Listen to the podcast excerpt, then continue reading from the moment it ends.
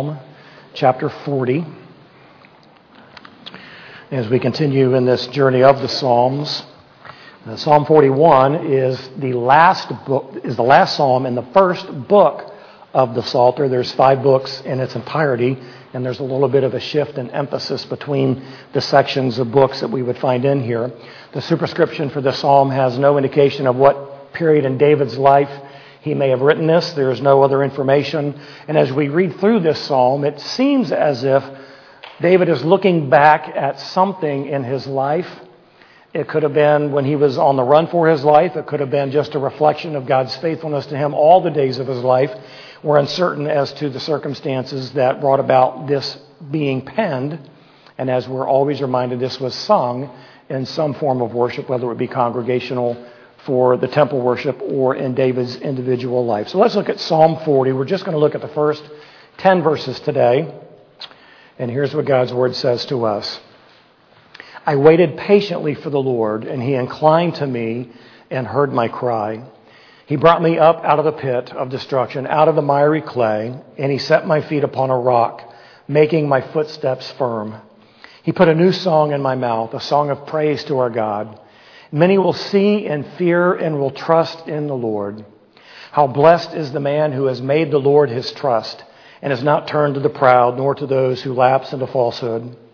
Many, O Lord my God, are the wonders which you have done and your thoughts toward us. There is none to compare with you. If I would declare and speak of them, they would be too numerous to count. Sacrifice and meal offering you have not desired. My ears have been opened. Burnt offering and sin offering you have not required. Then I said, Behold, I come. In the scroll of the book it is written of me. I delight to do your will, O my God. Your law is within my heart. I have proclaimed glad tidings of righteousness in the great congregation. Behold, I will not restrain my lips, O Lord. You know. I have not hidden your righteousness within my heart. I have spoken of your faithfulness and your salvation. I have not concealed your loving kindness and your truth from the great congregation. So, in these 10 verses, we're going to divide this into five different sections, and this is quite a challenging psalm to divide up. There's a running together of so many different elements in this, and trying to find sections to work through was quite a challenge. But we'll look at these in five different groupings. The first one is this the Lord delivers. When we talk about deliverance, especially in the Old Testament, and as it relates to David's life, we understand this physically that David, as a king, David being on the run for his life from Saul and from his son Absalom, was literally and physically delivered by the hand of God in some supernatural way.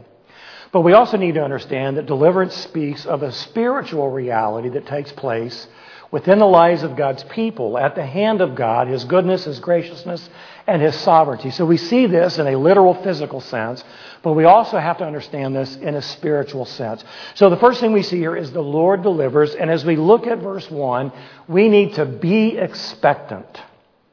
Whatever it is that we need to be delivered from, whether it is something physical, perhaps it's something emotional, spiritual, financial, relational, we, it could be any number of things we need to expect for the Lord to deliver. Look how David pens this. He says, I waited patiently for the Lord. What does it mean to wait patiently? It means that there's a confident expectation that God is working, even though we may not be able to see specifically the way that God is working. To wait impatiently implies a lack of trust or perhaps an unwillingness to allow God to do what He plans and as He plans.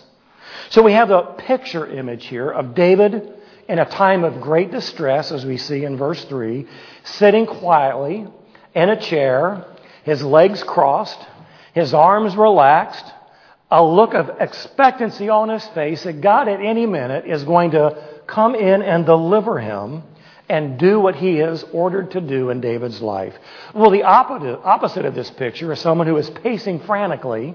They're constantly looking at their watch. They're muttering under their breath.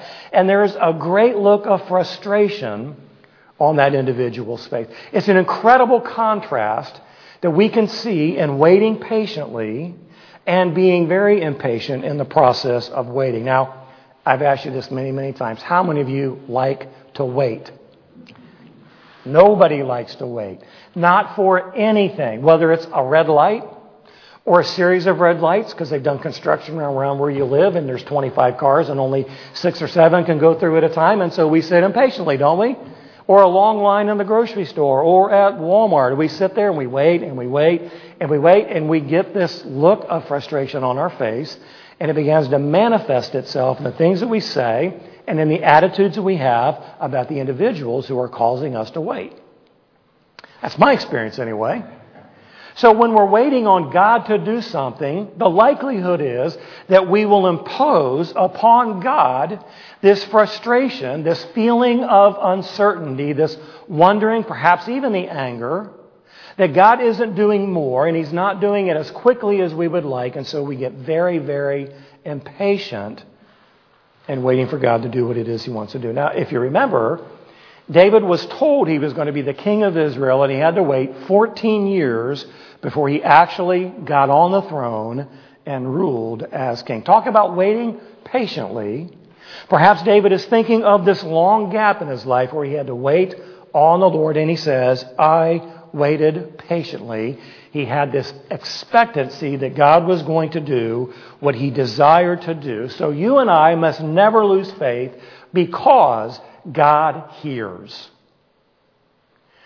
When we are waiting patiently, when we are needing God to do something on our behalf, we need to remember that God hears. Verse 1b, David says, And he inclined to me and heard my cry. I waited patiently for the Lord, and he inclined to me and heard my cry. So notice the response of God towards us. He inclines himself to us. And what that literally means is that God turns towards us and gives to us his attention. God does this all the time. When we think God isn't looking, when it feels like God isn't paying attention to what's going on, when we are crying out, God inclines himself to us and he hears. This is an intentional act on God. It isn't God acting in his omniscience. It isn't him acting in his omnipresence. God is intentionally turning himself towards you. Remember several weeks ago we talked in one of the Psalms about how God's face is set against the evildoer, that God's eye is on his children. That's the same idea here, is that when we cry out to God, he turns towards us and he hears. God knows it all, he sees it all, he hears it all, and he responds to those who cry out to him in his time. Our trust in God should result in a quiet confidence that God indeed has heard us and He has not forgotten about us and He's not ignoring us, but He has a plan and a purpose that you and I know very little about. And so we exude trust as we wait patiently for God. As we wait, as we cry out, He hears, and then God will respond. Verse 2 He brought me up out of the pit of destruction, out of the miry clay and he set my feet upon a rock, making my footsteps firm. Now, as you read through this, as we think about deliverance in a physical reality, and as we think about deliverance in a spiritual reality, what a great picture of salvation we have here. We cried out to God. He hears us. He rescues us from the pit of sin and the destruction of hell, and He places us on the rock. Our feet are firmly on the rock the chief cornerstone, who is none other than Jesus Christ our Lord. This is a great and simple picture of salvation that David has painted for us as he has waited patiently on the Lord, trusting that God is going to work and understanding that God will respond for him. So as we uh, respond to him, so as we think about David waiting patiently, having this expectancy that God is going to work, he describes his present circumstance. He's in a pit. It's like being in a pit. He's in the miry clay. He can't get himself out. He is completely hopeless apart from the work of God in his life. This pit of destruction brings to mind an empty well that has no water, but only a thick layer of mud, which makes climbing out absolutely impossible. Joseph was thrown into an empty well by his brothers and was left for dead. When the people didn't like the message of Jeremiah, what did they do? They tossed him in a well. Verse 30, chapter 38, verse 6. Then they took Jeremiah and cast him into the cistern of Malchiah, the king's son, which was in the court of the guardhouse, and they let Jeremiah down with ropes. Now in the cistern there was no water, but only mud, and Jeremiah sank into the mud. What would be your experience in a deep pit, sinking in the mud? waiting patiently on the Lord. You see, it's a spiritual discipline that we have to have to wait against our natural instinct, to be anxious, to worry, to take matters into our own hands. The picture here is David is in a life threatening situation. He's at the end of himself. He has nowhere to look but up and he is waiting patiently for God to respond and to do what only God can do. It's a lesson for us. There's so much in our lives that we cannot control, and yet we wring our hands, we rack our brains and worry with anxiety, we get ulcers, we get distressed. There's so little that we can control, and all we can really do is sit patiently, cry out to the Lord, and wait for Him to do what only He can do. You see, when we go through difficulties, hardships, circumstances, unwanted things in our lives, there is a process that God wants us to go through. There's a journey that we're on spiritually where God captures our attention. He teaches us something about Himself. He teaches us something about ourself. And the end result is a greater and deeper trust in God. That's what's supposed to happen. So David is waiting patiently on the Lord to do what only He can do. And we come to the second section here, and that's this. We should praise Him. Because of God's deliverance, because of the expectancy that we have in God doing what only He can do, we should praise Him. His faithfulness to us should always result in our praise of Him, not just with our words, but from the depth of our hearts. Verse 3a David says, He put a new song in my mouth, a song of praise to our God. So the words we speak and the songs that we sing are to flow from our heart, not just lip service, but a genuine connection with a real God who has given real deliverance to a real problem in our life. Matthew 15, verse 18, Jesus said, The things that, pro- that proceed out of the mouth come from the heart, and these are the things that defile the man. So our songs of praise are to flow from our hearts as we communicate back to God with thankfulness, with a deep sense of gratitude, with a humble dependency, a majestic sense of awe and wonder. That's what our worship is supposed to be like. I've always wondered why it seems there's so many within a congregation that can stand there and just barely move their lips or not move their lips at all in the middle of worship. I've actually heard people say, well, you know, I really don't get into worship. I like preaching, that's real good, but worship's just not my thing.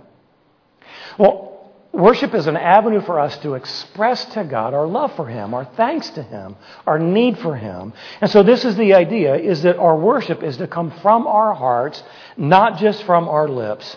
And as we think about the, the deliverance of God, as we think about the gift of salvation from God, this should result in a constant praise of God.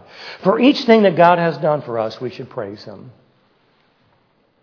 If we were faithful to do that, the praise of God would continually flow from our mouths because our hearts are set on thanking Him, reflecting on His goodness towards us, and every time God brings something to our mind, we articulate that in some way a prayer, a song, a verse, a journal entry, some way that we express from our hearts the praise and adoration we have towards God for what it is He's done for us. The always present praise of God is reflected in this phrase, a new song that God has given to David. David isn't relying on the golden oldies. He's talking about a new song that comes to him based upon a new insight, a new work, a new understanding, a new aspect of deliverance, something that has happened in David's life causes him to sing a new song to the Lord. It's reflected, this new song is reflective of the continual work that God does in the lives of his children. I'll give you an example of a new song. Take a listen.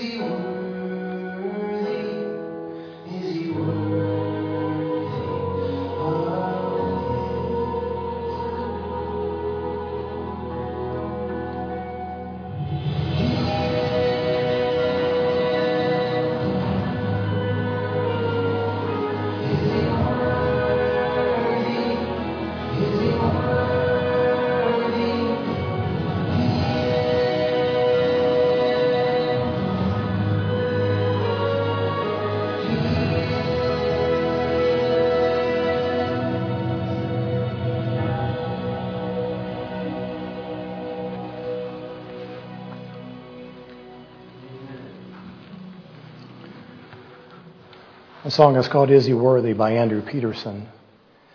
And I can assure you that that song came from a personal experience with the Lord, some insight, some deliverance, some something inspired him to write those words. And it's a new song. It's a way for us to express our love and our praise and our adoration for God in a new way. So there's a new song that God has given to David so that he could praise him and as we praise Him, others will hear. Many will see and fear and will trust in the Lord. You hear that? Our praise, our new song, our expression of love and adoration for God will result in others seeing and others fearing and others trusting in the Lord. When God gives to us a victory, spiritually, emotionally, relationally, whatever it might be, it becomes an, it becomes an opportunity for us to praise Him before others and potentially get others into an understanding of the great God that we know and love and serve, the faithfulness of God to meet the needs of His children. We don't know how God will use our praise of Him in the lives of, of other people, but the implication is very, very clear here. Others should hear about the faithfulness of God that comes from our lives. This, by the way, is one of the easiest ways to share the gospel with somebody else. We share the gospel by telling others how God has met my deepest need.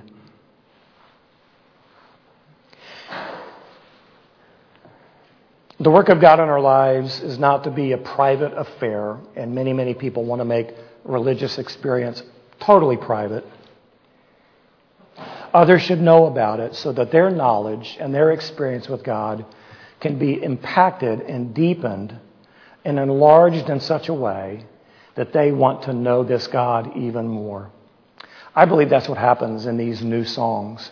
It enriches our understanding of who God is, and it gives us another opportunity to express our love for God. Well, others are going to hear our praise, and as a result of that, they're going to know that we trust in Him. Verse 4 reads, How blessed is the man who has made the Lord his trust and has not turned to the proud nor to those who lapse into falsehood. So the reality is this we are either going to trust God when we're waiting patiently, when we're up against it, or we're going to trust someone or something else. We might trust in ourselves. We might trust in the government. We might trust in education. We might trust in the economy. There's any number of things that we can trust in but it's really a choice. It's either going to be God or it's going to be something else. The expectation here is that the children of God are going to trust in Him and they will not turn to anyone or to anything else. And that is why David says, How blessed is the man who has made the Lord his trust. He trusts in the person, the character, the nature of God. This is what we are to trust in. We trust in His methods. We trust in His plans. We trust in His purposes. We trust in His timing. We trust in His eventual deliverance because we believe that God is faithful. Because we believe that God is faithful, we can run this back up the chain and say, I should be able to wait patiently because I know that God is always faithful. So there's a bit of a contrast that is stated here. We put our trust in the Lord or we'll turn to the proud. And in this instance, the proud would be an individual who has no need for God. They can do it all on their own. They've got all the answers. They've got all they need. Nothing's too difficult for them.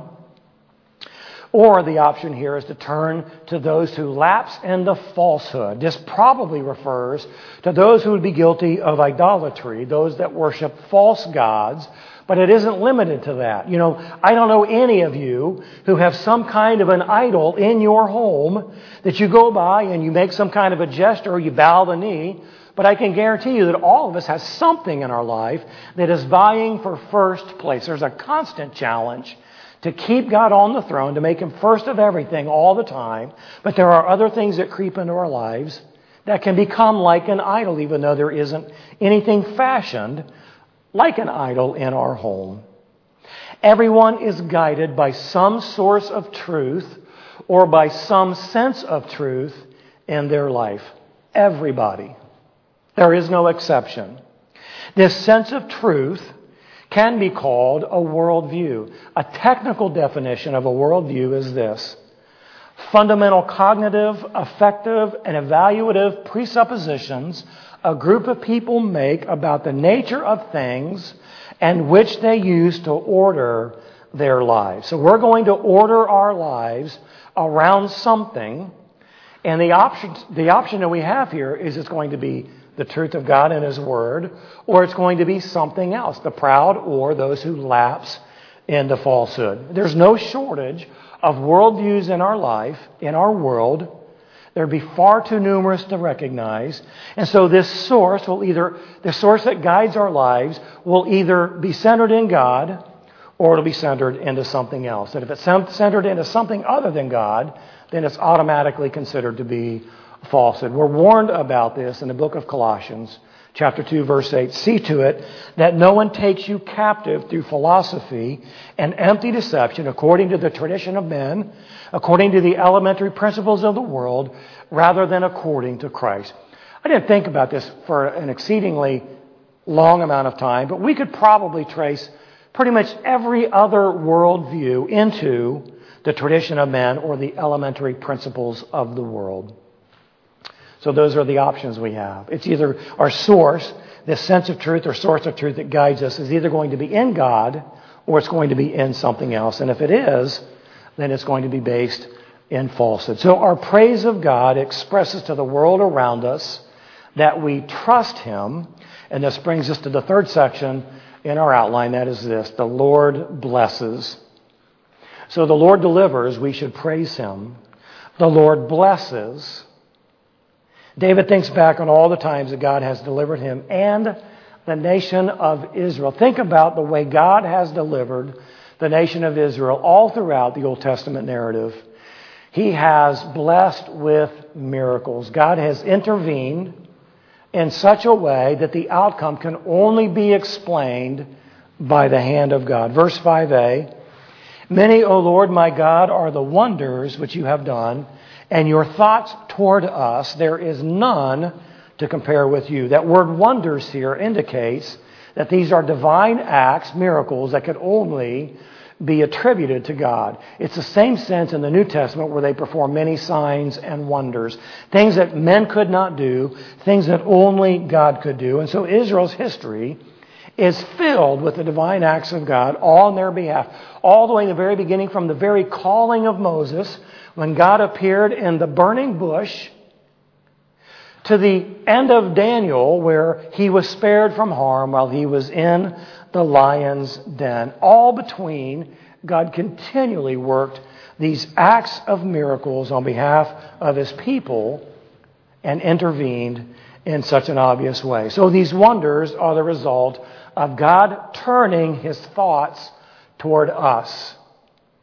So if we are crying out and if we need deliverance and God inclines himself to us and turns toward us, he's now thinking of us and acting on behalf of what we've cried out for and what it is God sees that is taking place. God's thoughts toward us, God inclining himself to us, should be an incredibly amazing thought for us. Do you ever remind yourself that God thinks about me? That you and I are on the heart and mind of God? Do you ever think of that? Should that make any difference in how we experience the difficulties and the hardships in our life? His works in our lives is evidence that God is thinking about us. What God does in your life, what God does in my life, is an evidence that God is thinking about us. So these divine wonders that David is reflecting on are far too numerous to even count. He says in the latter half of verse 5 If I would declare and speak of them, they would be too numerous to count. You know that old hymn, Count Your Blessings, name them one by one. Can you ever exhaust all the ways that God has blessed you? You know, the reality is, is that God has blessed, blessed us in ways that we aren't even aware. We, we know about the great big things, the, the life capturing things, but the little things that God continues to do on our behalf that we don't even give a thought to, we could never number, we could never even identify all the ways that God has blessed us. If we tried, we would certainly overlook something, wouldn't we? And that's the reality. God is so good and so faithful and blesses so abundantly that we couldn't even identify all the ways that this would be true for us. God blesses us and does more for us than we are even aware. I believe that God protects us from things that we aren't aware He's protected us from.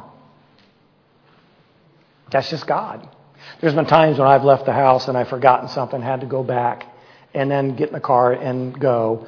And I have on occasion paused and wondered, did God cause me to forget that to save me from something in the road that was, in, was inevitably going to happen? I don't know. But I believe this God protects us and blesses us in ways that we aren't even aware. Truly, there is none like him because he delivers, because he is praiseworthy, because he blesses us so generously. Number four in our outline because he blesses us, we should commit to him. Committing to God is really the supreme expression of trust in the life of a believer. You can take the physical clenching of the fist and letting go, saying, I trust God. That's the supreme example is I will commit my ways to him. I will cast all my cares upon him. I will let go and let God be God. So committing to God is the supreme expression of trust, not externally. And we see this mentioned here in verse 6. Sacrifice and meal offering you have not desired. My ears you have opened. Burnt offering and sin offering you have not required. Now, in the midst of David's life, they were still operating under the ceremonial and the sacrificial system that was established for the nation of Israel all the way back in the book of Exodus. This is not a commentary about the sacrificial system. He's not saying that these integral elements of worship should be set aside. In fact, it's most likely that in David's experience, he has already performed all of the sacrifices that would, been, that would have been required of him as a king and in his worship of God, what he is saying is that these external acts were not necessarily that which really pleases God, even though he has prescribed it. An external commitment to observe rituals is very, very easy to do, and that's not what God desires. Now, think about it. It's an easy thing to get up and to put your clothes on and to come to church and to sit here and sing a few songs and listen to a guy talk for a little bit, maybe throw a few bucks on the plate, and then walk away. It's easy to do that, right? That is an external commitment that is devoid of any significant commitment to the Lord. Attendance is one thing. The internal commitment to God is something very, very different. The same sentiment was expressed in 1 Samuel 15 Samuel said, Has the Lord as much delight in burnt offerings and sacrifices as in obeying the voice of the Lord? Well, the answer to that question is absolutely not. Behold, to obey is better than sacrifice, and to heed than the fat of rams. What Samuel was saying, as valuable and as enriching as this act of worship is in these sacrifices, God desires our obedience even more than He desires that act of obedience in sacrificing to Him. When David says, My ears you have opened, it's an indication that he willingly desires to give all that is required of him. Not externally, not in the ceremony, but internally. David says in verse 7 Then I said, Behold, I come. In the scroll of the book, it is written of me. So David is acknowledging what is written about him in the Old Testament law regarding his role as the king of Israel. So we're going to read a lengthy passage in the book of Deuteronomy, beginning in chapter 17, verse 16. And here's what it says about the duties of the king that David prescribes. Moreover, he, the king, shall not multiply horses for himself nor shall he cause the people to return to Egypt to multiply horses, since the Lord has said to you, You shall never again return that way. He shall not multiply wives for himself. David missed that one, didn't he? So did Solomon. Or else his heart will turn away, nor shall he greatly increase silver and gold for himself. Now it shall come about when he sits on the throne of his kingdom, he shall write for himself a copy of this law on a scroll in the presence of the Levitical priest. That's the scroll David is likely referring to. Verse 19, it shall be with him, and he shall read it all the days of his life, that he may learn to fear the Lord his God by carefully observing all the words of this law and these statutes that his heart may not be lifted up above his countrymen, and that he may not turn aside from the commandment to the right or the left, so that he and his sons may continue long in his kingdom in the midst of Israel. This is what is prescribed for the king of Israel, and this is what David is acknowledging has been written about him. And he says, God, my ears are open to that which you've written about me, and I am willing to do all that you've called me to do. This commitment that David makes centered on obeying all that God instructs of him. That will not come from an external observance of ceremony and ritual. It only comes from a significant internal commitment to obey the Lord. Those who diligently observe the external aspects of worship may in fact have a heart that is not truly set on the Lord. That means in our midst, and in churches all around this world, there are very likely people who attend who don't really have a significant internal commitment to obey the Lord. This was a problem, this was a reality that was in the nation of Israel from the very beginning. When Moses was up on Mount Sinai getting the revelation of the Ten Commandments, Aaron and the rest of the people were fashioning a golden calf to worship and acting out in all sorts of revelry. They just come through. They just passed through the Red Sea. And here they are acting as if they were totally ignorant of God's call on their life and His provision to deliver them from certain death at the hand of the pursuing Egyptian army. Jesus constantly battled with the Pharisees in his day about the external observance of the rules and the rituals and the ceremonies and they're being devoid of any significant commitment in their life. In Luke chapter 11, verse 42, Jesus says, But woe to you, Pharisees. And when Jesus says woe to you, he means woe to you. For you pay tithe of mint and rue and every kind of garden herb, and yet disregard justice and the love of God. But these are the things you should have done without neglecting the others. You see, the Pharisees had an external observance of the Lord without any internal commitment to Him. So we must always be careful that we are not guilty of just an external commitment by being here, but that we possess an internal commitment expressed by obeying Him. Verse 8, David says, I delight to do your will, O my God. Your law is within my heart. David delights to do God's will. It's a joy. It's a pleasure. It's something that he is happy to do. It's not a burden. It isn't a sacrifice. It is the natural response of the one who has delivered and the one who has blessed so richly is that we should be willing to delightfully obey him. This brings us to the last section in our outline. Number five, we should proclaim him. He delivered, we praise. He blesses, we commit. We should proclaim him. For all that God has done, we should publicly proclaim him. He is good news. God Himself is good news. Verse 9 I have proclaimed glad tidings of righteousness in the great congregation. Behold, I will not restrain my lips, O Lord. You know. Glad tidings here is an expression that means to bring good news. When the angels appeared to the shepherds who were tending the flock on the night of Jesus' birth, they said in Luke chapter 2, verse 10, Behold, do not be afraid.